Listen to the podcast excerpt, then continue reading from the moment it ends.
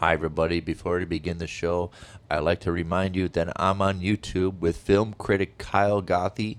The channel's called Kyle and Nick on Film. We critique three movies a week. You can follow the show on Twitter and on Instagram. We do have a Patreon for the channel. Check out the Patreon for some great deals and be able to tell us some movies we should review in the future. So please check out Kyle Nick on Film. Like, subscribe, comment. We appreciate it as much. And please enjoy this episode of our show. Thank you. Yeah. We're here with Madeline. She knows it's uh, dedication time. Madeline, what would you like to dedicate this episode to? Um, I think I'd like to dedicate this episode to um, I don't know. I guess to the people. I'd like to dedicate this episode to everybody who loves film, everybody who you know are are just obsessed obsessed with film as we are. okay, I love it. That's- Hello and welcome to another episode of the St. Paul Filmcast with your host Nick Palatichuk. Each episode, Nick interviews filmmakers and other artists from the Twin Cities area. I'm Carly Palillo, and thanks for listening, and thanks for finding us. Please give us a review and feel free to subscribe so you don't miss an episode. And now, lights, camera, action. All right, welcome back to the show. And today we have. It is Madeline Carita All right. Fleming. And you just filmed up shooting a film. Did you just wrap it up, principal photography, or you were in a movie? Uh, kind of all, all, all of that.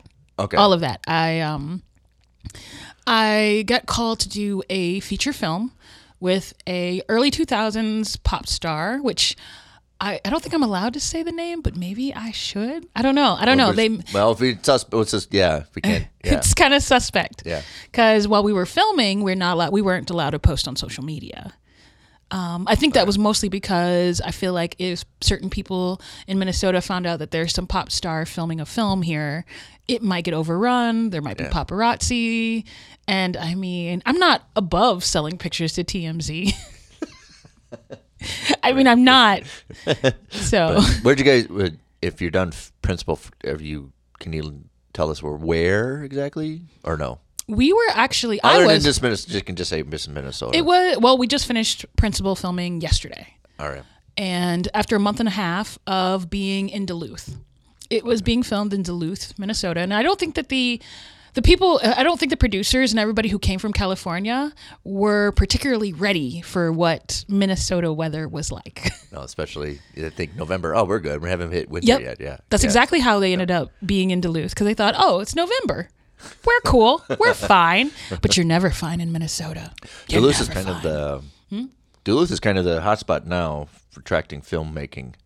It is. They're giving Duluth is giving a great deal to filmmakers, um, but there's not much in Duluth.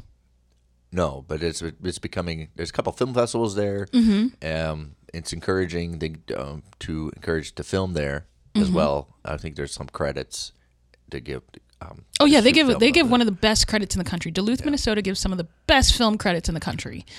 Um, and I mean, in all other regards, if it wasn't in Minnesota, it would be one of the best sleepy little towns to like film anything in. But the weather is always the detractor. right when it because it's here. right on Lake Superior. So Oh yeah, which was beautiful. It was absolutely beautiful. Lake Superior was gorgeous, and then that wind from the from the ice and snow hit, and your whole body turns into Frosty the Snowman. so other than doing that film, Yeah. You've been gone. You haven't been on the show since a year. So if you want to just kind of what's been happening with you, kind of let our listeners know what's been something new or something enjoy uh, about you that's been going on. Um, I know you've been super busy with the modeling and the filming, as you just mentioned before. I have been incredibly busy. I went through an episode where I was dealing with like a deep depression. And it was literally just a journey for the last year, kind of, I guess, regaining my mojo. Like, kind of unfreezing myself and regaining my mojo and finding my steps again. And it it's just been a work in progress to get back to where, not even back, up to a, a, a um, higher level of focus. Okay. and it was mostly just about. I, I know it always looks like I'm working a lot, but it was just a part of trying to find refine myself after taking this journey from depression because it's just not easy. But I don't know. For me, having these things and these goals was a good way to heal myself. Good. Yeah, because I've been dealing with a health problem as well, and that's why I haven't been doing a lot more episodes on the show. So, and I'm getting better. Hopefully, it's going to this. What I've been dealing with this tinnitus is going to be away eventually in a couple of weeks. But yeah, I can relate to it. Oh yeah. It sidetracks, and then when you try to get help, people think, "Oh, you're an artist, so you must have. You probably need to talk to like a therapist or something." Yeah, Like, yeah. They just Yeah. assume that we're crazy, but I, but for me, you know, um, having depression, which lots of people do have depression, it's hard to get people to listen to you because if you have something that people can see, then everybody goes, "Oh, get better." Right. If you have a knee knee problem, like, Yeah. oh, I feel so bad for you. But I feel so bad. Do some yoga. You got this. When you have a problem that is happening to you internally, then, you know, obviously shake it off, walk it off. You're good. And for me, um, the only way that I really know how to heal is kind of throwing myself back into the ring of projects. And I mean, it was it was absolutely hard. And doing this feature film um, with uh, I'll just say it, it was with Christina Milian, which uh, I don't know if you guys know her from the Step Up series or films with Nick Cannon or the Disney Channel or all of those things, but she literally kind of pulled my head out of my ass at the time you know because it was it's depression becomes comfortable. No matter how weird it is people become comfortable in places that they just shouldn't be comfortable in and i think the work kind of pulled me out of pulled me out of myself um, i also did a feature film myself Yeah. i produced that this year um, we had talked about Ouroboros before yes, and we talked about that. If I ever get a tattoo, it will be Ouroboros yes. If I ever get one. Yeah. you should you should get one why not I I know. If anybody don't know, it's just it's just snake eating its tail. Yeah, it's uh, alchemy symbol, which actually this symbol actually existed before uh, the written word. It was we found it as a symbol on a wall in a cave. Yeah, it, yeah. And we talked about it with art history class in college. Yes, definitely. Um, and that that kind of went off without a hitch. I somehow the universe has decided that it was going to help me out in that predicament. If you want to just refresh people that are listening, Mm-hmm. um, just give them a little tidbit of what the plot is. Ouroboros It's a little bit like a horror, isn't it?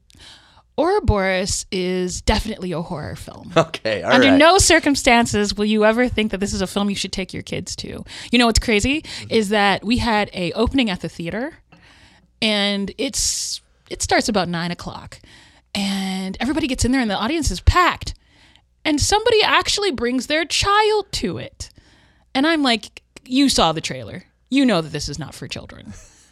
So at some point we're sitting in there and then there's a 5-year-old crying and I was just like it literally says not for children yo. It literally says that. Um, but as I said, yeah, somebody literally did bring their child and they were like I can't believe you would play that and I was like what about eh, what? Where can people, if they're interested, find so they can watch it? Ouroboros. Um, Ouroboros was supposed to be on Tubi in October, and just being gangster, I did not have time to set that up yet. Okay. Because in the middle of October, when I was setting it up, I got called to do this feature film with Christina Milian. And I'm a one woman team. I do not have a whole team. I know that it seems like An agent and management, right? I have an agent and some management, but nobody really outworks me. So I ended up so I end up just kind of managing myself because I noticed that whenever I have an agent, they never bring me as much work as I bring myself. like ever. So I'm sorry, that is kind of funny though. I- I, I didn't mean to. I didn't mean to take you can away. laugh. You can Right. laugh because it is funny because I outwork Usually, my 'cause usually think it's the other way around, right? Yeah, it's usually the other way around. There's a lot of actors that take pictures and just assume, well, that's how I'll get work. No, no, that's not how I can operate, and that's not how successful people can operate either.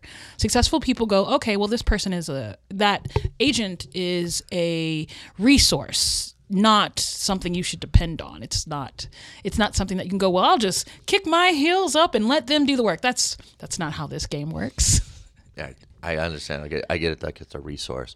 So it's a little bit delayed, but eventually we'll get on Tubi. Yes, eventually Okay. we're going to go on Tubi because uh, this is my first 24 hours not working on a film set for 15 hours a day for the last month and a half. Okay.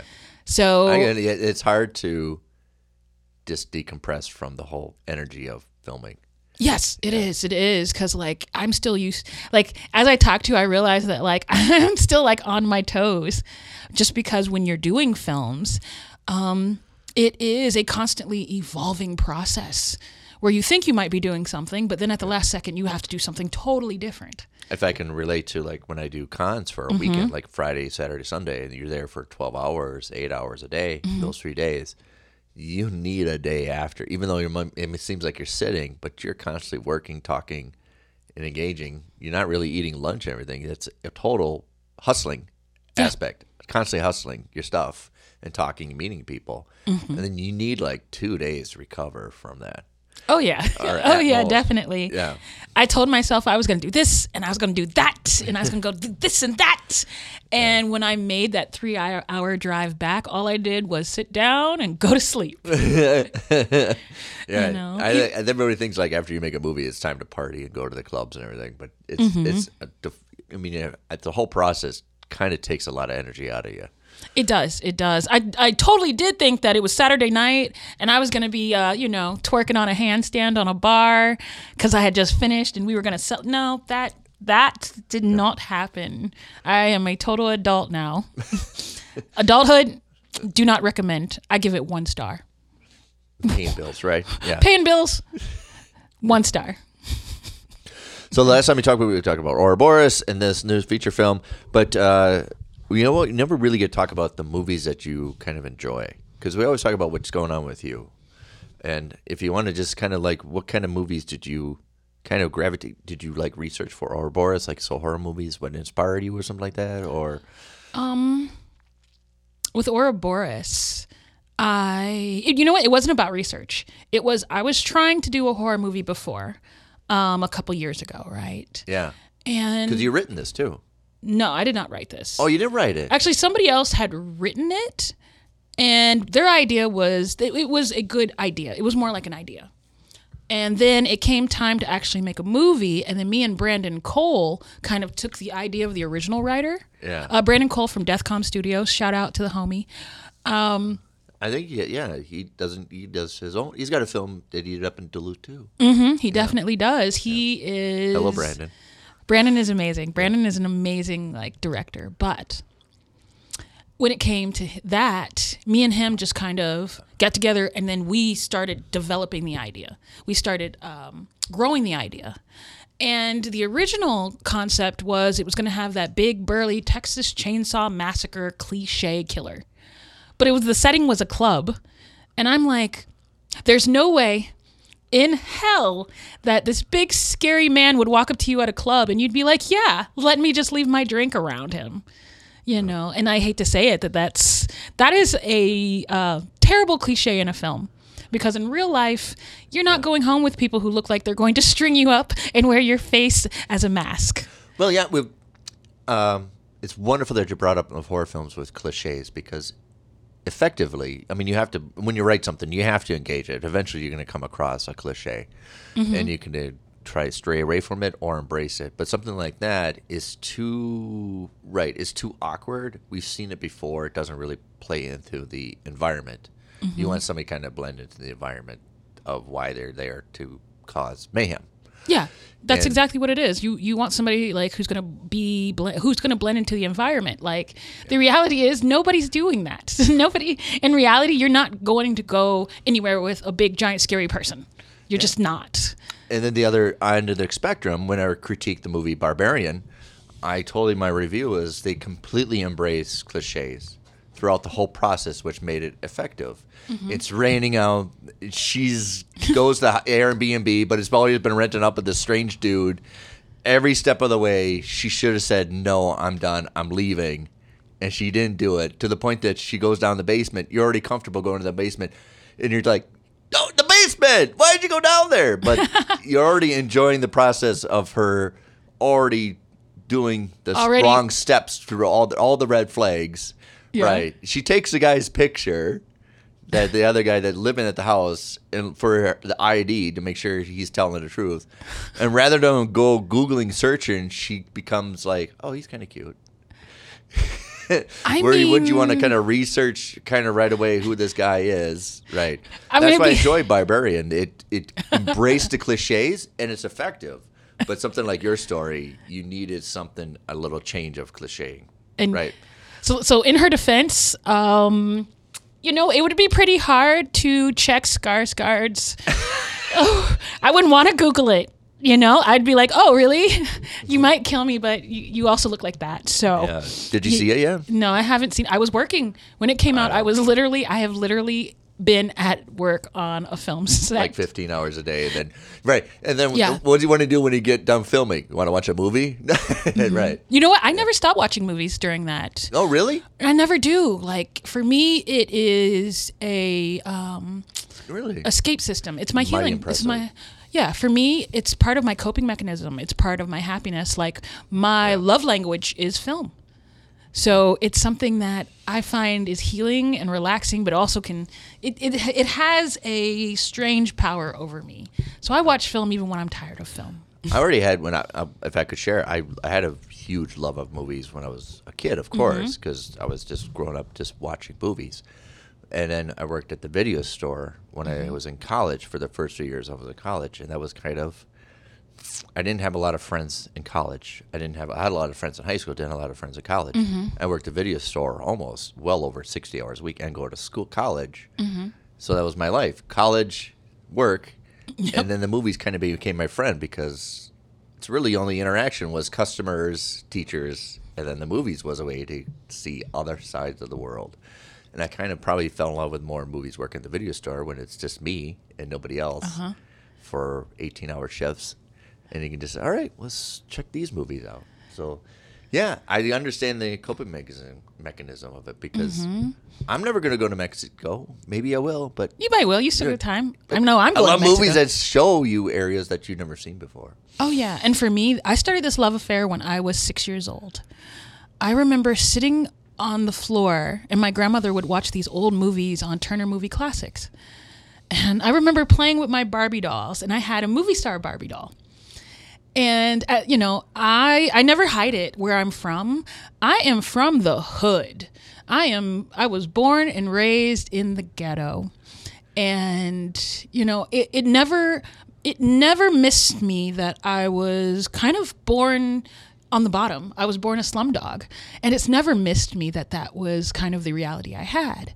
But you know, I had this this Barbie doll and it was a movie star Barbie doll, and she had the movie star studio and the movie star house and Yeah. all of those things. And I remember looking up at the TV, and I saw Bette Davis come down the stairs, and um, I want to say all about Eve.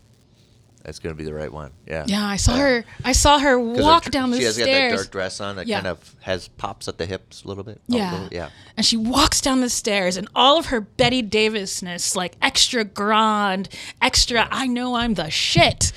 And I remember her being like, and that was the moment, you know? And then her um, interacting with Marilyn Monroe at the time in that film, because Marilyn's in it, um, in a very bit role. And then Marilyn showed up. And then I was I was done. I was done. Like I always remember the time in which I remember when it bit me. I remember when I fell in love with films like it was yesterday. And it was just, you know, it's all in black and white and then just just seeing Bette Davis, seeing Marilyn Monroe, and my life had been forever altered. It's a good pick of All About Eve because it's it's the theme is actresses. They're all working together, but are you acting at me right now? You know, this is that are you genuine, but also trying to that core group of trying to one up each other. Maybe you're trying Yeah. to deceivement, or maybe you know, you know, it's all like deceivement, lying, and cheating. But are you playing me right now or not? But it's that it's that wonderful tale. Of if you haven't seen All About Eve, it's really well written. Yeah, and it's well acted. Like, and I think for me as a child, that was during the time when I was coming online. Everybody has that moment where they become sentient. You know, that moment. The AI is going to have that moment at some point in the future. but I think as humans, we all have that moment where all of a sudden we're like, okay, this is this is we're online. We are now vibing with the consciousness around us. And for me, that was that moment. And I grew up. Uh, by the time I was 14, I was an award winning playwright, I was an award winning actress. And then my family explained to me that, you know, there's no future in acting. You know what happens to actresses? They end up sucking dick on Hollywood and Vine. Do you want to end up sucking dick on Hollywood and Vine? I need you to go and become a doctor. And, you know, for me, um, I was terrified. That's, right. you know, that, that sells encouragement, right? it yeah. does, it, not at all no, it doesn't. you know but then you know and at the time i was just a preteen but i had been acting because as soon as i had seen bette davis i remember i went to my grandfather whose name is uh who's who has the same initials as me. And That's cool. oh yeah. Um he also says it's the same initials as somebody that i'm actually never mind we're not going to talk get into that on this on this show. But i told him i wanted to be an actor and he said oh you do? And then the next day he picks me up from school and we drive to the local playhouse in my town and he goes okay then audition and that was my first job i got that first audition when i was six because my grandfather decided to listen to me And we- you just kind of started, right? You just got thrown into it, right? Oh yeah, because after Yeah. seeing all about Eve, I I was a ferocious. I would read the TV guide. You know, I would read the TV guide like it was a Bible. I needed to know what these movies were about. You know, it it's been a lifelong obsession. I needed to know what the movie was about. I needed to know who the actor was. I needed to know what time was it going to be on. Like I literally was this walking encyclopedia of film as a kid. And you know, by the time I was I was beyond ready to start. And I was lucky enough to have a grandfather that was just like, okay, let's go. And I remember getting there and just being like, okay, this is my shot. And it's been my shot forever. and you know, even though my other my other family had been like, well, you know what happens to actresses when they go to LA. Yeah. My grandfather was the only one that said, let's do this. And it's became a lifelong love. It has helped me out in places where I needed it the most. It's my love language. It is it is the it is how you get to know me. Well, you and I, we always, um, because we always talk about movies. You message me movies and stuff like that. Mm-hmm. But yeah, but um, not because I like talking about movies with you because you know it's not just the horror and everything, but you also like the other classics that I think a Oh, yeah. lot of people ignore. The all, all the classics. stuff Oh, as you, well. let me tell you about some classics I discovered. I have been having conversations with another like uh, film buff, and he introduced me to Cassavetes. John Cassavetes. uh, John Cassavetes. was I didn't. '60s uh, indie films? Right. Yeah, the '60s indie films, and I am so enamored by it.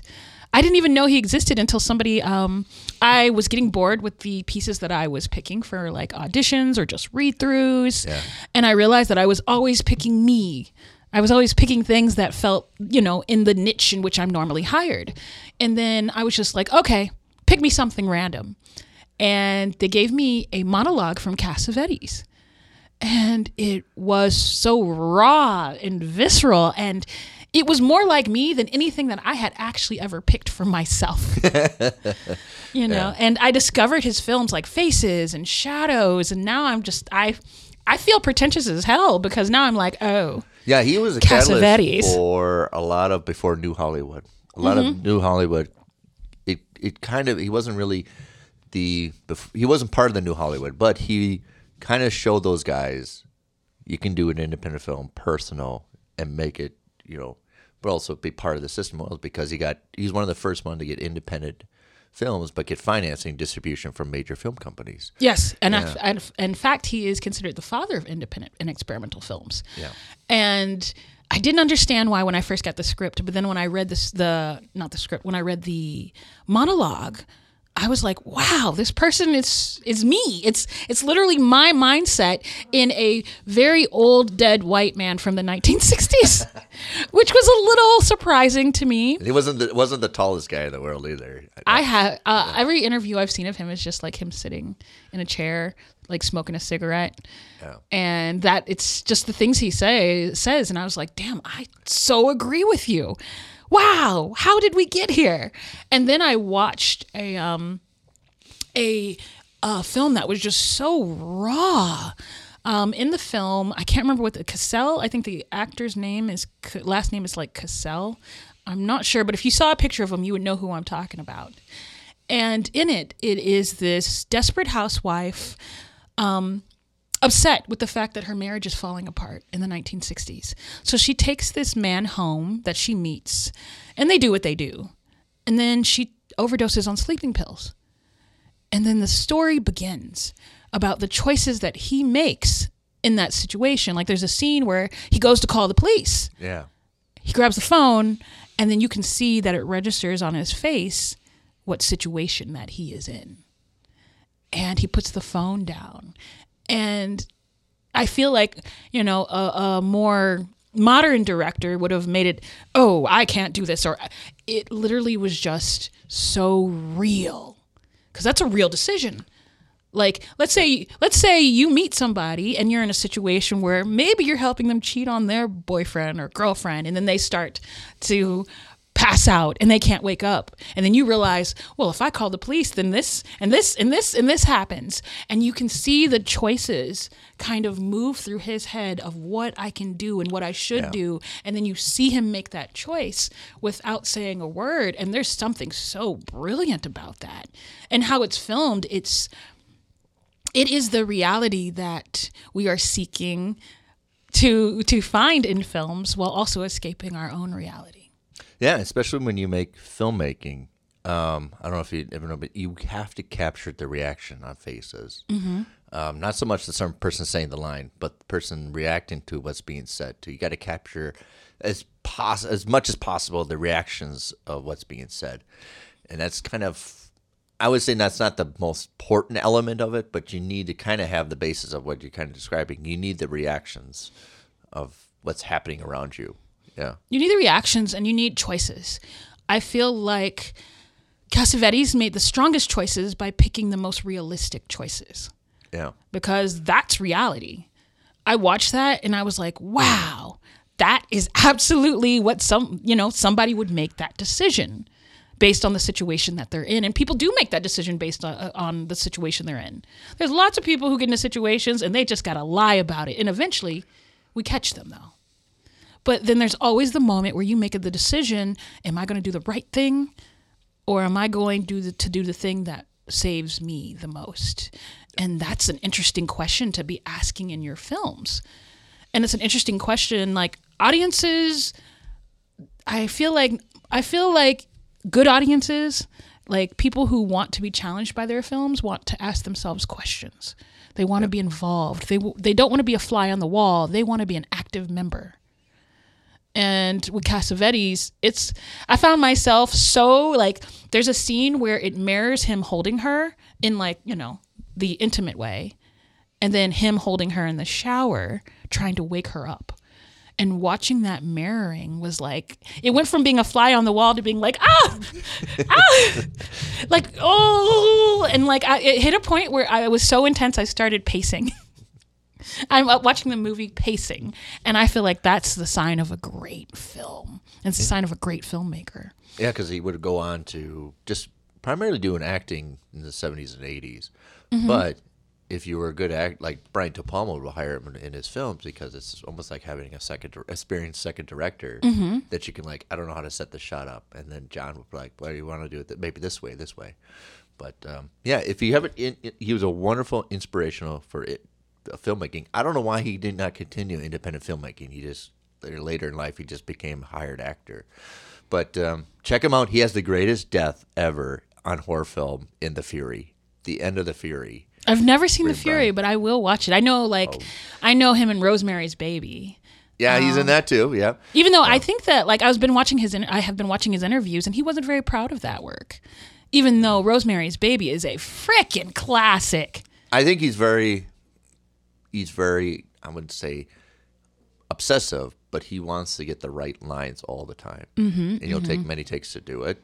Um, and, and he then- and he's yeah. he's he's also anti the Hollywood machine. He's very anti the grandiose. He's very anti the like over the top. And Rosemary's Baby is nothing but over the top. There was a movie we just critiqued on Kyle Nick on film. It's a '80s, 1982. It's called Incubus. He was hired. He's I've a- seen Incubus. and he tries so hard not to make it a B movie. he wrote some of his own lines to say because he just did not like the script, and he's trying so hard to have something tangible in that, just to retain it.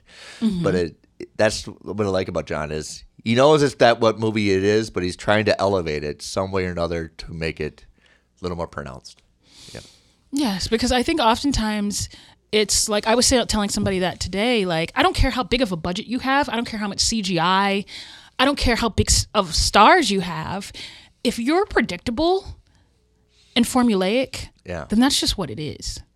And the audience that you're seeking is going to be okay with that, but it's not going to be the most sophisticated audience. Well, yeah, because it comes down to what I've always mentioned before when I critique movies. Are you presenting something new that I've never seen before? Where is your exaggeration? Mm-hmm. Especially when we are creative people, you have to find where you're exaggerating. And then, is it memorable or unforgettable? Is it something I will always remember that I've seen? Is it something I would totally not forget that I've ever seen this movie? So you can go, maybe shock is something. We mm-hmm. always have to do a shock, right? Somewhere you can shock me. You have to do it. You have to challenge yourself. That makes me see, oh, yeah, I totally remember seeing that movie. Or something memorable, like John Cassavetes works with memorable. I remember I was seeing that movie. Oh yeah. And I put, I combine the both. If it's unforgettable and memorable, it's a great movie. Truth, truth. I feel that way about Tetsuo the Iron Man. Um, no, but you know what? Somebody, that title is unforgettable, right? Yeah. it is, and once you watch it, it's even more unforgettable. Um, you know what? I think it kind of goes with somebody said something to me today that kind of stuck with me, and it said, "I'd rather watch a uniquely terrible movie than something formulaic."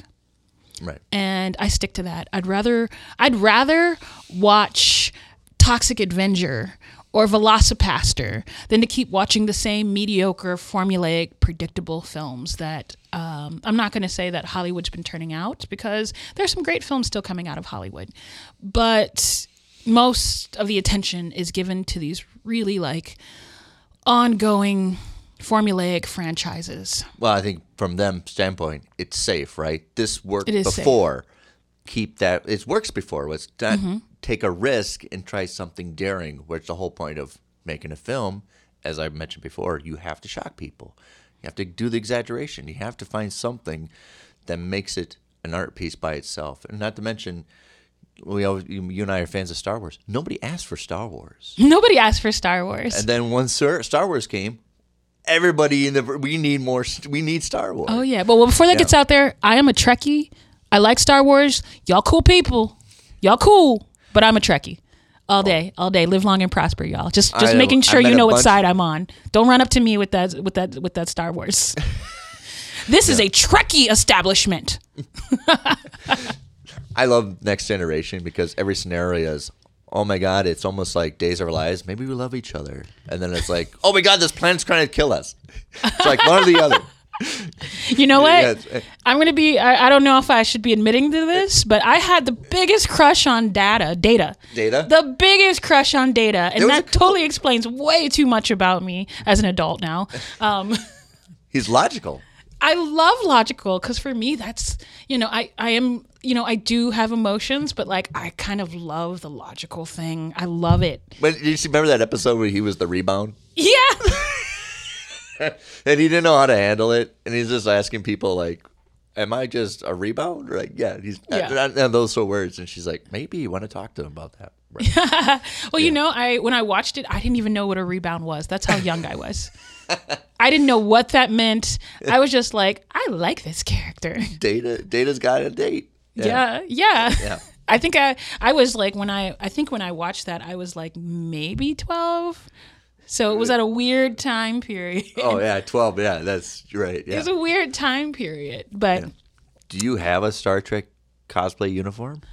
um you know what? I have not had one. I know I should be Captain Uhura, but You should be Data. I should You should be Data. That's just so much work. Like I just did a Edward Scissorhands cosplay and it was so much work. It was Right, so much work. But you know what? Speaking of Star Trek, that's how I found out what cosplay was. I was the first guy I had ever dated in college. Um, he would disappear for the weekend. And I'm like, I bet he's cheating on me. I, that's what he's doing. That's what's going on. And I didn't know what cosplay was. So I remember going in his house and being like, hmm, well, while he's in the bathroom, I'm going to be sneaky. I open a closet and there's a Captain Kirk uniform. No, no kidding. And I'm like, what the f- this? What is going on here? And then, you know, rather sheepishly, he was just like, yeah, I wear it when I go to con- these conventions, you know? And that was back in the day when it was nothing like what we have now. He's like, I wear it when I go to these conventions. And I'm like, okay, kinky, but you do you. And and eventually he showed me pictures of him walking around in the outfit and like interacting with people in these very like small halls. You know, people were doing this in basements. People forget that these things started in basements. They started as parties at people's houses. They started as little tiny like events and bars. And that's how I figured out cosplay because of a Star Trek uniform. Oh, and, yeah, now, and now cosplay makes so much money.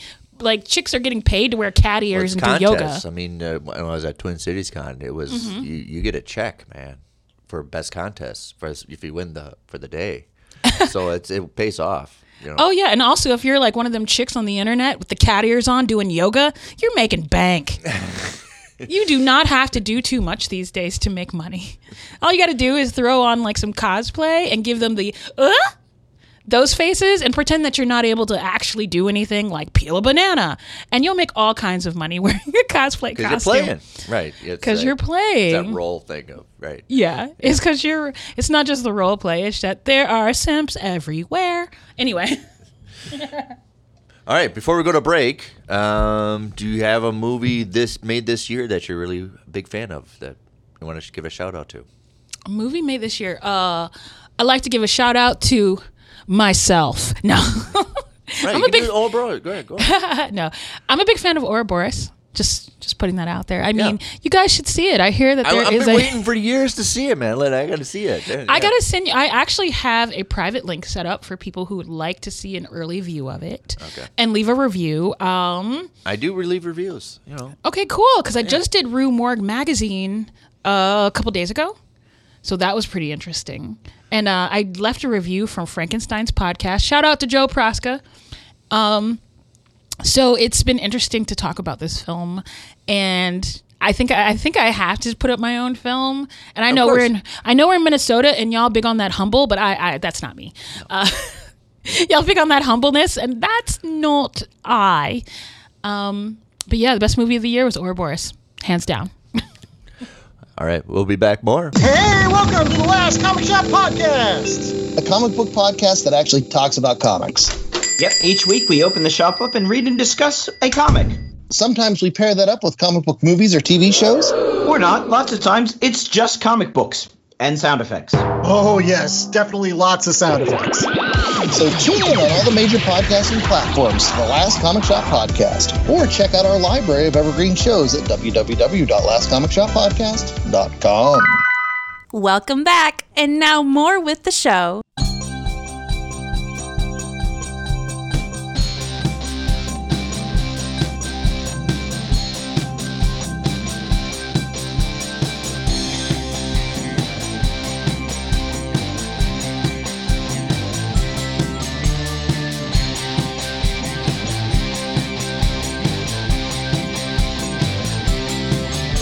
We're back again with Madeline, and we just learned that you have a streaming channel on Roku. If you have Roku, um, and let's uh, tell us a little about it. What is it um, that you're presenting? Because you talked about John Cassavetes, who's kind of inspiration, right? A little bit, um, or just independent films, avant-garde films in general. So I had taken over a channel uh, as from MCN6, which is the mother channel, Yeah. and I took over one of their channels, and we did a rebranding called the Cult. Or AKA the culture. Why is it called the cult? Because it's provocative. It gets the crowd going, uh, in the words of Will Ferrell. Um, and I had thought about it when I walked into it and thought, okay, I want to make an independent channel that's for experimental film artists, that is outside of the norm, outside of the um, Hollywood machine. Which, I mean, granted, I love the Hollywood machine. I'm not one of those people that are just like, oh, Hollywood. No, I just wanted to make something that actually did offer a space for independent and experimental filmmakers. Because, I mean, if anybody's actually paying attention, film festivals are. 5% of people in film festivals, in films that you get in film festivals, go anywhere. And those films that are telling you that they are independent are still being funded by major companies like Paramount, by Universal. And they just say, you know, this is independent, but it's really not. It's still, it is the hand that feeds it is still Universal or Disney. And that's littering the, um, the film festival market. And my goal is to find genuinely experimental, genuinely independent films. And I thought that I was alone in that. And then by chance, I, we had talked about somebody giving me a monologue from John Cassavetes. And then as I did my research, everything that he was saying and everything that he kind of stood for, it, was me. It was the things that I had wanted for this channel and the things that I knew that I was going to do for this channel. Um, there's something that he says where you know, if you stop showing what is real, then it kind of becomes this mask. You know, the films that are being made are just masks. There's nothing behind them, and there's nothing um, to them. They really don't affect change. They really don't, you know, have any kind of um, impact on the world around them other than being entertainment. And I want this channel, the channel that I'm running, um, called The Cult, to be more than that. Okay. All right. If, if anybody's interested, if they do have some kind of film that fits that criteria, how were they able to? Would they be able to reach out to you to see if they can get it on there? Oh yeah, right now is the best time to do it because we are, you know, this is the ground floor right now. And I remember, I, I know this is aging myself, but I remember when I first got cable television, and USA Network was new, and they would play anything. USA Network would play anything for the first like couple of years. Yeah, I think there was a there was a movie called Death Trap, right, where the lady is stuck in the high towers. Like, a re- Yeah. yeah. I'm trying to find a copy of it because it's one of the best cable movies. Yeah, it you know, is. It is. but Yeah, she's trapped in a building, but it's it's it's a trope, but it's one of the best ones ever made. I'm trying to find it. I think it's called Death Trap, if I can remember. And then there was USA Up All Night, and Um, Yeah. there was it was USA Up All Night. It- USA movie- Up All Night with Gilbert the movie- Gottfried. If you, if you remember the movie P2, it's total ripoff of Death Trap on USA Network. I do not remember P2. I have very little memories of it because I was a baby when that when it was happening. However, the problem is is that my Not P2, but uh, yeah. yeah. I was a baby when like, you know, USA Network was kicking off its like it what Up it All was Night. doing. Up Yeah. up all night. And no way should an 8-year-old should have been watching Up All Night.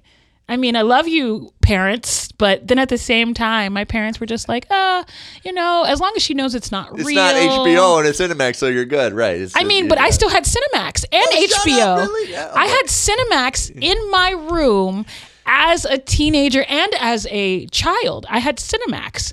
And you know, my my parents were really young when they had me, so they're like their rules are pretty loose and fast. you know, I was the I was the first one. I was the experiment. And I would watch Cinemax after dark. HBO's Real Sex. No 7-year-old or 8-year-old should have been watching that. the 90s in the 90s, right? But yeah. in the 90s, there was no such thing as parental controls. And, uh, you know, I was always a pretty smart kid. So my parents kind of figured that I would figure out that it wasn't real or things like that. But to Yeah. tell you, uh, intelligence and emotional intelligence are two different things. I don't care how smart a kid is, the emotional intelligence isn't there yet emotional maturity. Right? emotional maturity is not there. You can like for me, I graduated high school when I was 14. And I think people confuse the emotional maturity with the intelligent part. And no, no way as a parent should they have been letting me watch real sex on HBO. Not that they knew, you know, but But it, it was it was. I mean, wasn't it the one that was like also they did the cab cab fare confessions? Everything HBO did that too. Taxi Cab Confessions. Taxi cab confessions. Yeah, it's almost like they must have spawned from real sex. Just like we'll Yeah. just let's just skip the step and just re- put the mic on the in the cab on the way there. Mm-hmm. Right? And then David Duchovny and the Red Shoe Diaries. Whew. just putting it out there. Like I should not have been seeing any of that. However, now as a filmmaker, I. However, now I'm a filmmaker and I make all kinds of movies, so maybe that they maybe it wasn't that bad in a way. But I remember like seeing some things that had me terrified as an like terrified of being an adult. I was just like, I remember that's how I figured out boys, and I was just like, what is? I did not like men until I was like 22. After that, I thought it was I- horrifying. I thought when you turn 18, there was like a physical, like you would feel you're okay, now mature. No. Like a mental, like a mental, like a light switch. Like, oh, now I'm not a kid anymore. I thought for sure something was going to happen like that. like a fully developed, like, you knew that, like, okay, I get it. And then by the time you're 28, like, some people just don't, they're not, they're not, they don't have the, like, the maturity yet. Yeah. I But mean, they remember don't. there was something supposed. I thought something like puberty, maybe something like that. You get puberty, like it's very obvious that okay, now I'm. I thought that was gonna happen for an adult. Mm. Oh wow, now I'm an adult. That never happened. kind of like when Homer gets smart and goes to NASA. yeah, That's kind of what I, you know, that's kind of what we think is going to like. Like all of a sudden you're going to be like, and I am the major model of a management. like, you know what I mean? Right. Like all of a sudden you're like, I am smart now. and then he sticks a cram up his brain again. Yeah, Yeah. I mean, a that's adulthood. That is the best. That is the best conversation for adulthood. That is the best argument. I saw a great shirt at Twin Cities Con. It Mm-hmm. said, "Bring jerk ass Homer back, not dumb ass Homer." And I was like, "Yes, '90s jerk ass Homer instead of dumb ass Homer." I will love it. Yeah. I mean, Homer's gone through a lot of changes. Yeah, he's as dumb as a dog now, but when he was a jerk ass, just to just be a jerk, I miss those. Yeah, On the Tracy, Al- are we talking Tracey Ullman show? Oh, or? like the first five seasons of Homer. Yeah, Simpson when he was a jerk ass, oh, okay. So the, we're talking Tracey Ullman versus he just. Fox. Now he's now he's ever since about about season ten, he's been a dumbass. I mean, he's tired, yo. I know. Homer Simpson nobody is kids don't kids don't care. tired. Kids don't care, but kids aren't watching The Simpsons. No, they're barely watching Bob's Burgers. Yeah, like adults are watching Bob Burgers. Let's be real with They're ourselves. watching Rick and Morty. Yeah. Well, I mean, adults are watching Rick and Morty. Kids are watching anime. Like kids are watching Boruto right now. We're the ones watching. I feel right. I feel completely in the minority, and I know I am that I don't pay enough attention to animation. Um, I've always kind of. I was born in the liquid uh, television era, so I had liquid television on MTV. Oh, you know yeah. and we'd stay i would stay up all night to watch Aeon Flux or um so the That's thing like there, the MTV, the '90s did that. mtv in the 90s like Yeah. I, when i was a kid you know um That was like even like when we were in college, like it was either Conan O'Brien or you watching MTV. and i was in middle school so it, for me it was like being 11 or 12 and being like Aeon Flux whoa you know and i just thought i was so adult i mean granted i you know like i said i graduated when i was 14 or 15 so of course I was the most pretentious little adult that you had ever met. You know, I just thought that, like, this is, yes, I watch this. Oh, you're watching that? Mm, mm, mm-hmm. You know, I'm glad I've gotten kind of over that. But yeah, they made a movie about it with Charlize Theron. It just didn't translate to what the animation was. The animation short, yeah. And, you know, Um, no, it just it just doesn't. Yeah. And there is a series on there that's called um, The Maxx, and I would I would kill to make that into a real film. Um, if people don't know, if you don't know what The Maxx is, you should Yeah, check it out. know, yeah. it there's a comic book series for it too. Okay. And The Maxx is um, basically this homeless man has created the superhero character to take on a um, serial rapist murderer that is tracking down all of the women in the city. And it turns out that he actually is a superhero, but he came into this this dimension and he hit his head. And you find out that the serial the rapist serial killer is actually a magician. And he goes through portals and all he wants to do is kill people. And he protects this woman named um, which also is a social worker named Julia Okay. and you think in his mind in his mind she is this powerful leopard queen you know perfect body perfect hair and she fights in this place called the outback where he is this all-powerful superhero and you think that he's delusional you think that this homeless man sitting in a box, because it starts out with him sitting in a box in the rain, but when you see him get out of this box, he is this overly sized superhero that's like six foot nine. And I think Dave B- B- Batista, is that his name? Yeah, that's right. Dave Batista would be perfect for it. And then you watch him actually do battle with this serial killer rapist that has these little minions that can transform into anything that you. They transform into old ladies, they transform into babies. And what you see from the outside when he kills these things is him punching an old lady in the face. But it's really these little monsters. So there's so much story to it. It's called the Maxx, right? It's called the Maxx. And you think that he's just insane. And then you realize by the end of the episode is that she really is the she really is this leopard queen. She just forgot who she was. And you see her in real life being this human in the human world. And she's standing in front of the mirror and she's sucking in her stomach. And then all of a sudden you see her let go. And this like this little pot belly comes out, you know, or her hair isn't combed. But in his in in what you think is his fantasy, she's this perfect leopard queen jumping down on people. But in real life, but in the other world where she comes into and she forgets her memory, she is a victim of sexual assault. And he spends this time protecting her away from, because she's the only person to survive the serial killer rapist. And as the story progresses, you find out that that serial killer rapist is her uncle. And all of these magical things that he is seeing are real.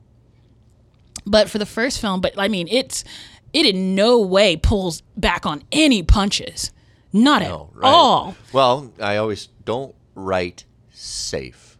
Mm-hmm. I always that's when I usually read. I people send me scripts too, also to read, and that's one of the things: are you writing safe? And if I've mm-hmm. catch you writing safe, you're not challenging your act characters or their characters, or you're challenging yourself, or you're just finding a little comfortable. Then I'm gonna write back. Don't write safe. That's mm-hmm. my main criticism for the new Hellraiser. That was completely safe. And I, I, it's Hellraiser. For God's sakes, I want to see challenge, shock me. We're ready for it. It I have such sights to show you. yeah, but it's for all the positions they picked. It seems as still missionary. Which you don't need to do for Hellraiser. Like challenge yourself. Like do something. I think that they were already scared by the fact that they had went with uh, you know, female pinhead. But Right, uh, yeah. people forget that the man who wrote it is a queer man. Well, it's supposed. Yeah, it's the Lee Cenobite. It's supposed to be. You're not supposed to know if it's a male or female. Yeah, it's non-binary, and he wrote this character as Doug Bradley's non-binary. supposed to wear a skirt, right? He wore a skirt for the movie. They tried to in the '80s try to project it, but it's perfect casting. But the story, for God's sakes, it's Hellraiser. It's Hellraiser. We rip off faces in this house. Have an orgy. Have something. Do Mm-hmm. something. Challenge up rather than it was just like I said, just all the avenues you took missionary. Yeah, yeah. and I mean, like, have a skinless orgy, like, Like something, Because Frank right. was terrifying. I like know. Frank, and when she starts making out with Frank, and you just want to, you just want to, you just like feel Oh, and then she's that come- like come up in the back of your throat, and you're like, you just feel that. Right, yeah. But at the beginning of the movie is, you know, Jesus wept and the chains rip everything off. Mm-hmm. Well, they're exactly show that in the beginning. Do something. It's Hellraiser. I mean, you're supposed to get. You're expected to get shock and gore and all that stuff. And I just didn't get it. I felt they just wrote too safe. I think that they were just scared because they had already Right. felt that they had gone out on a limb having a female Hellraiser. You shouldn't be scared. Oh, and it's more like and, it, and now i feel like now more of these films aren't being made because women are the best ones for the job it's just more patri- patronizing it's just patronizing please just pick the person who is the best for the job and i felt like they they were scared because they had know that they were already making this you know character that people who don't actually really like horror films think is male um and that's kind of what separates those I, of I agree with the casting. yes I agree with the look of it. The aesthetics is Yep. wonderful. But my God, the writing, you need to do something. To have them checked up to bits or something. We see something. Like, you're right, yeah. Like- Or because they concentrated on the movie, concentrated that these things are negotiable. You can negotiate them. Who the hell cares? And You- why would you want was the theme of it? Why would you want Hellraiser to be negotiable? Right. Like I don't want Pinhead to be negotiable. I want Pinhead to be the unrelenting demonic creature that is going to rip you from the face of this Right. dimension. Out of all that, Like- right? We remember from Hellraiser, they took the little bit of Christy was able to negotiate with them to get out of it. They took the- the- and they, took, that, and blossomed it for the new one. It's like I am so mad. Do something, my God! You got these great outfits, right? Yeah, you have great look, but you know what? I mean, then that's really just like a magazine shoot. Yes. You know, you can see that Yes. on Instagram. Um, I come to Hellraiser to be terrified. Right. I don't expect it. Right to be safe. I don't, don't want to be safe. Right. And yeah, I yeah. feel, I you know what? Uh, It's like now that I have somebody helped me discover Cassavetes, Yeah. it started to show me how safe everything that we have been watching for the last 10 years is. It, it's, it's, No, and I'm not talking about like challenge yourself, shock, exaggerations. I love that. That's what I want to see. But also, one of the best scripts was "Promising Young Woman," Mm-hmm. and that was an awesome original screenplay because the person challenged herself, that character, throughout their whole process, was doing something. You just want to tell that character, "Please stop and just get over it," and she's not going to. To the point, the point she crashes and burns. But that's she's challenging. Right, you challenge. and as a woman, right? you don't want her to stop. No. For me as a woman, I loved what she was doing. Right. Like I feel like a man, like you're like I feel like men just feel differently about it because, you know, men are never really in the position where they have to watch themselves be victimized. Right, and that's the translation to how I perceived. it. And I translate that challenged myself. Maybe I'm wrong about this, mm-hmm. so I have to. But that's what the script was all about. And for me as a woman, hell yeah. Get them all. Get them. Get them. Do it for me. Like as a woman because oftentimes like I've even been in this this situation. mad crusade that she's, you know, and she's everybody, including me, like, could you just stop? And Nope. from and and as a woman, I don't want her to stop. I want her to be the avenging angel that takes these people out. And I think that that also brings a little question in mind, like, um, like because of how just being a woman in general, right? There's so many times, like, and I've had this happen to me. Well, this guy did this to me, but he's so nice, and it's just like, Oh, that excuses it, right? and so what if he's nice? Well, he couldn't have done that. Look at him. He's always been nice to me and that's what men tell women when we say, "Well, your friend did this thing to me." Or this person did this to me. Well, he's always been nice to me. Well, maybe it's because you don't have a vagina, bruh. Um I mean, that's reality right there. He's always been so nice to me. Well, that's because you have a vagina. That's because you don't have a vagina. And he's in front of people. I always say if serial killers walked around looking like serial killers, then nobody would ever die. We would me automatically go, that guy? That guy right there. You know, it's like when well, the men, first, they just arrested the guy for that for the Delphi murders, and Mm-hmm. the first thing is like, well, he looks like just one of you know, he's a normal, soft, approachable dude. It's like, yeah, that's the whole point, right? I mean, Not all of them are going to be like Richard Ramirez that you could just see out, right? Oh yeah, that's yeah. and women were still attracted to Richard Ramirez. He's getting love letters, right? You yeah. sick puppies. I mean, granted, yo, the Skarsgård though, like even if he is playing it, I'd be like, well, you know, um, yeah, well, it's negotiable. You can it's negotiate. negotiable. You can negotiate with it. Yeah. Like you know, um, kill me right after you take your shirt off. hey, hey, hey! I I realize that's the whole point of, and I we I, we talked about this before. m- Through my theme and essay, the core of all horror films is femininity. or misogyny. There's Yes, a little bit of both. it's It's, they dance street, with each other.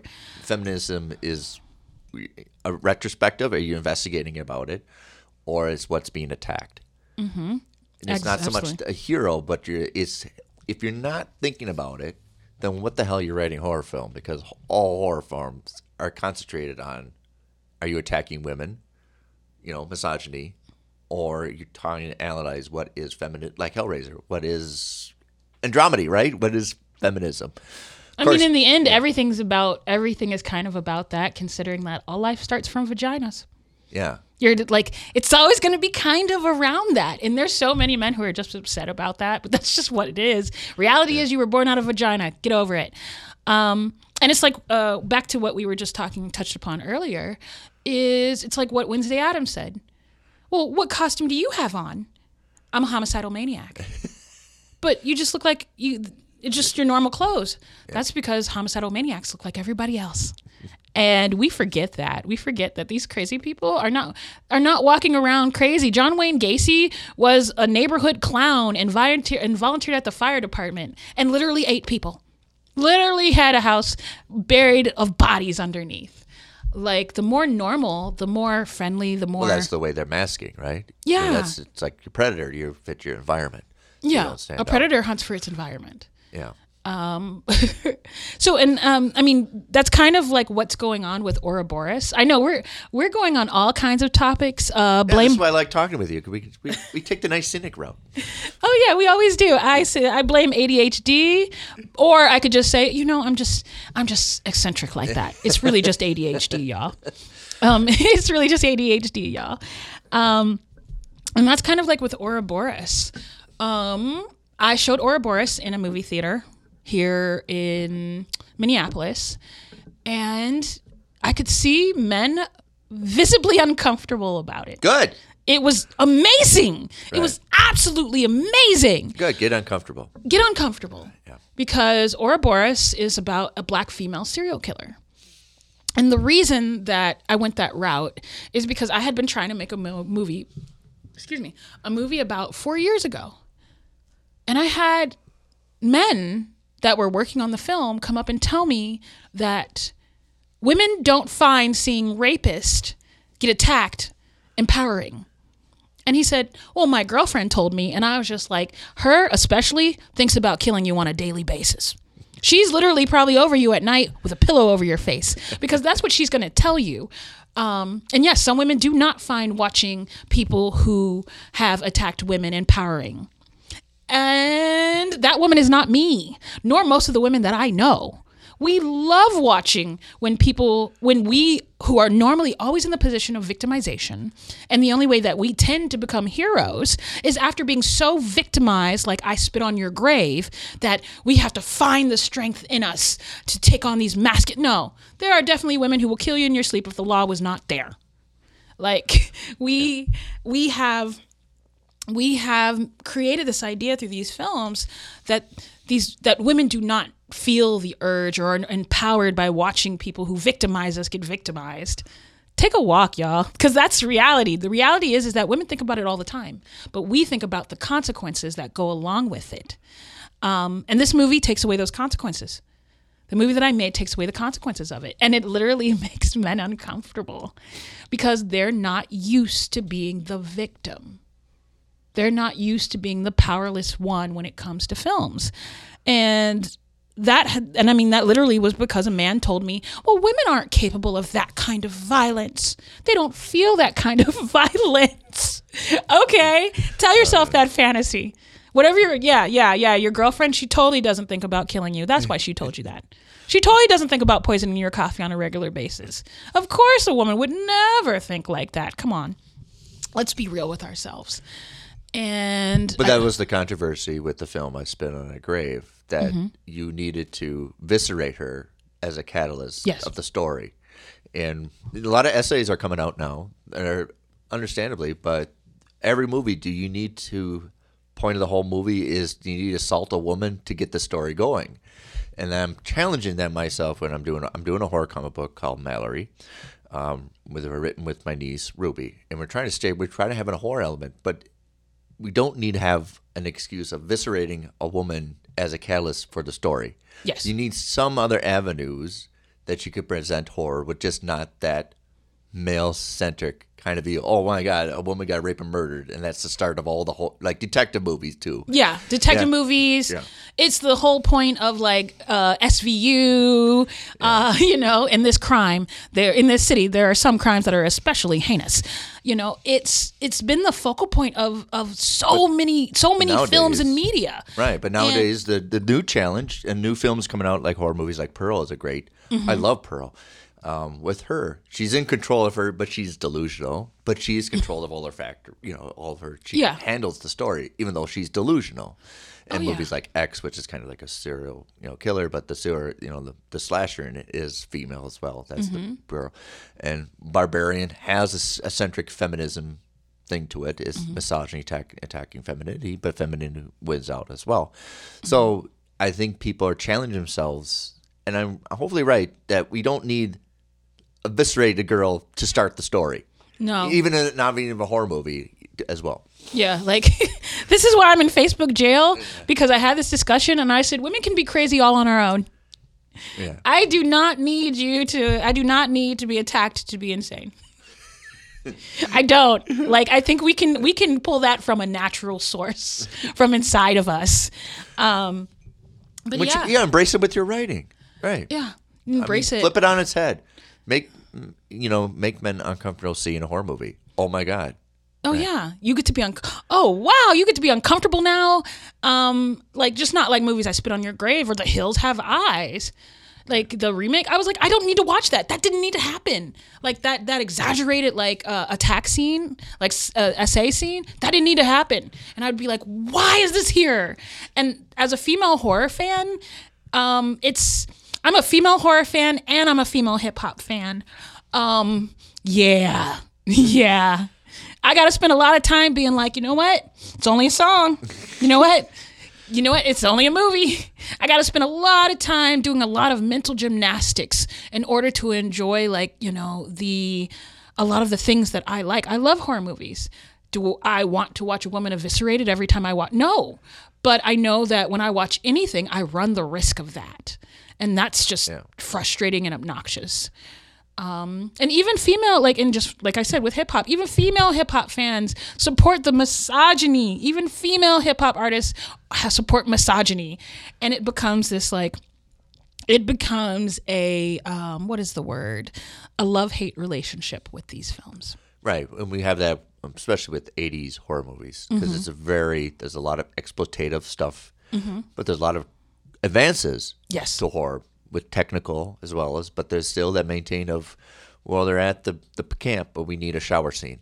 yeah Why we need a shower scene? Well, why not? Right? yeah, or uh, what is that one movie sleepaway camp that's the only time I thought a shower scene was amazing. Sleepaway Camp was amazing because what Well, you Mm-hmm. Slumber Party Massacre that was um, Amy, and she directed it. She wrote it, Mm-hmm. and she they had a shower scene, but she made it as most unpleasant. you know, like, Yes. even if you're a guy, you're all naked taking a shower. Like, my God, the shower is disgusting. Can we just move on? And she Yeah. hold it like, you want a shower scene, right? Yeah. You want a shower scene? I gave you a shower scene, and like there's full frontal nudity in Sleepaway. I It may not be the nudity that you want, though. Uh, the person that directed Barbarian, Zach Cregger, Oh, um, from The Whitest Guys You Know, Mm-hmm. which is kind of weird because he comes from comedy, but he I like the movie Barbarian. I mentioned it. But I'm sure somebody, one of the producers said, "Can we have frontal nudity? Yeah, female frontal nudity."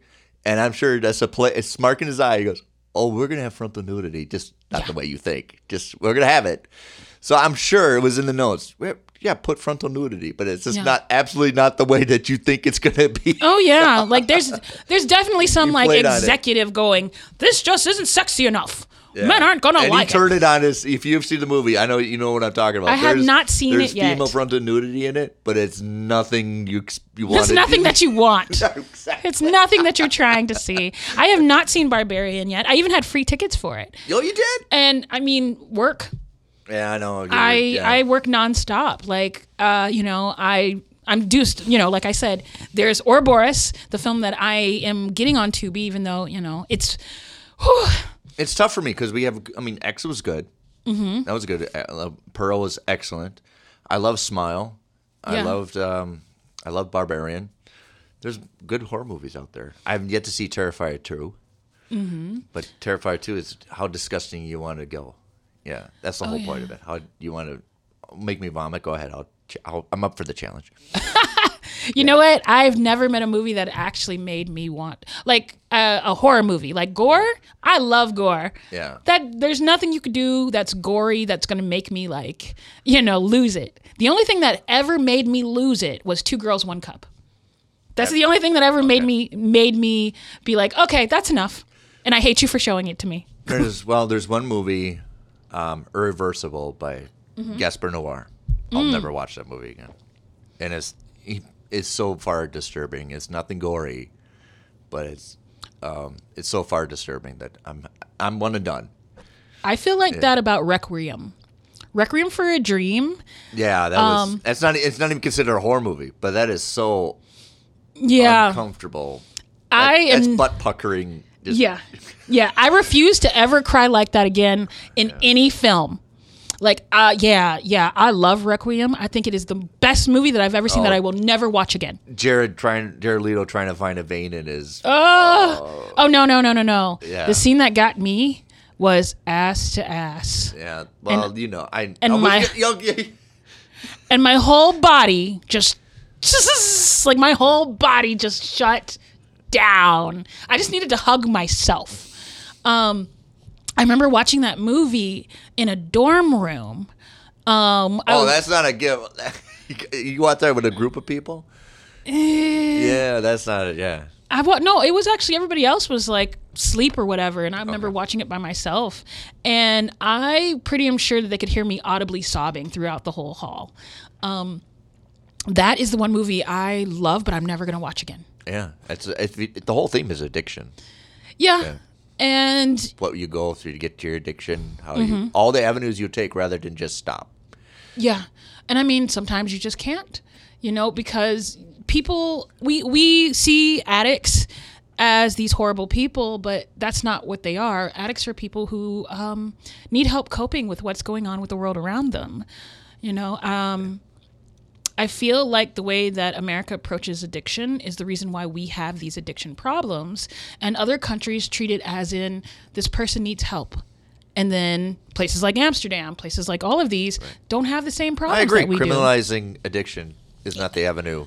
criminalizing addiction isn't going to help people who are already uh, it's not the pills it's the way the pills make them feel it's not the heroin it's the way the heroin makes them feel Well, I have had this conversation because you know, think alcoholics enjoy Mm-hmm. alcohol, and it's like, you ever seen alcoholics sit there and make a martini?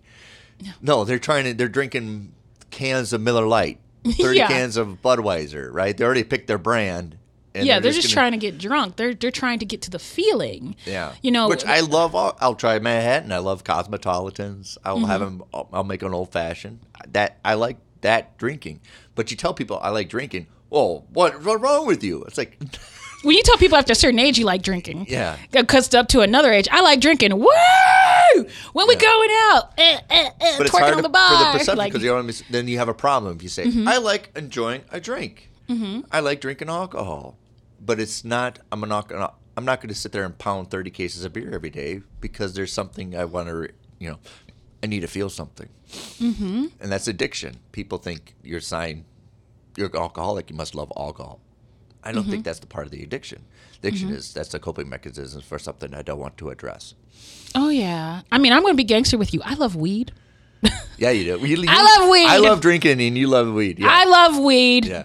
i'm not Well, gonna say more- that I don't That's background high, right? That's background. If you want, I mean, alcohol, that's full frontal in your face, yeah inebriated. But like there's but a big difference weed, that's that's like background high. That's like high, but it's like five feet in- behind you. yeah Yes. Where you're like, oh, what was I doing again? Oh, yeah, that's right. uh, for me i am the opposite because i am such a type a personality that it's up front. that it is that i'm always up front and my brain is usually just running million miles an hour like i've been suffering from insomnia since i was like five and i never just stop thinking it never turns Oh, you never off watched one of my films, then that'll put you. to sleep. it never turns off i never stop thinking and for me um well, put Barry Lyndon on. That'll put you to sleep. no that doesn't put me to sleep either Right? That Barry Lyndon. Okay. All right. I'm still like, let's run a race. you guys up? Yeah. And for me, it helps. It just helps me bring down the type A personality Yeah, I understand. I am so prone to burnout because I think I can do all of it. And then I do do all of it. And then I'm burnt out and then I can't work. So it helps me just decompress. Yeah. And even when I try to quit, though, like which probably doesn't make it sound really good. Even when I try to quit, though, people will just be like, "Oh man, you know what I got for you for free? Weed." and I'm like, "But I'm trying to." Yeah, okay, let's do this, y'all. Right when I uh, I go to the liquor store. If I don't go to the liquor store, my dog because he puts doggy treats in my bag for the puppies. But if I don't go to the liquor store, the dogs are like, "Hey, what's up?" I mean, you could get dog treats without going to the liquor know, store, it- but it's kind of like, Right? It's easier just to. They've incentivized you. They have incentivized you, and they use Pavlov's method in order to keep you getting back to the liquor I know store. runs this house. Yeah. But yeah, um, I don't even know how we got here. Let's get back to. yeah, you see, this is this is called ADHD, y'all. Well, I'll, ask- do you smoke and write? Do you, or is this you just chill?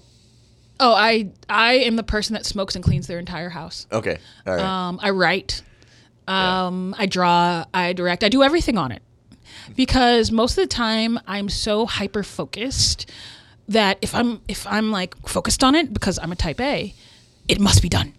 I will do nothing else. I will not sleep. I will not eat. Um, my father is exactly the same way too. Um, but okay, so it's it it you it when you're it's not just you're just zoning out, but it's Oh no, that's when I Yeah. work out. Yeah. That's when I cook because it's the one time where I can relax enough where I can go, "Oh, there's all these other things in my life that I need to do." Instead of just being hyper focused on this movie must be done. Now. Now, not tomorrow, but now. It helps me not be the hyper focused, overachieving type A personality because I am. Um, it helps me be a lot more chill with things around me. Madeline, thanks for coming. Oh yeah, love- thank you. I love doing these shows. I know. I should, we should get. I always, always, I'll always end this, but I would love to have your own podcast. Talk. I would like to do a You're podcast. so busy doing other things. I, but you know what? I really need to do a film podcast. It's the thing that I live for. I'm running a Roku channel. I'm making more movies. I'm still acting. I'm still I'm still acting. I'm still doing everything on film sets, and just trying to um, kind trying to kind of live this fantasy because I realize that I am lucky enough to do the thing that I wanted to do when I was a kid. I have been blessed in this life to live the dream that I've always wanted. This is the dream that I made and the promise that I made to myself when I was five years old. And I'm doing it. And I have to think how rare and special of an opportunity that I get to do the thing that I have loved all my life. Love it. Love it. So, with that, it's perfect time to say it's not over till the guest says it's over. Well, I guess the fat lady is singing. It's over. Y'all. There we go.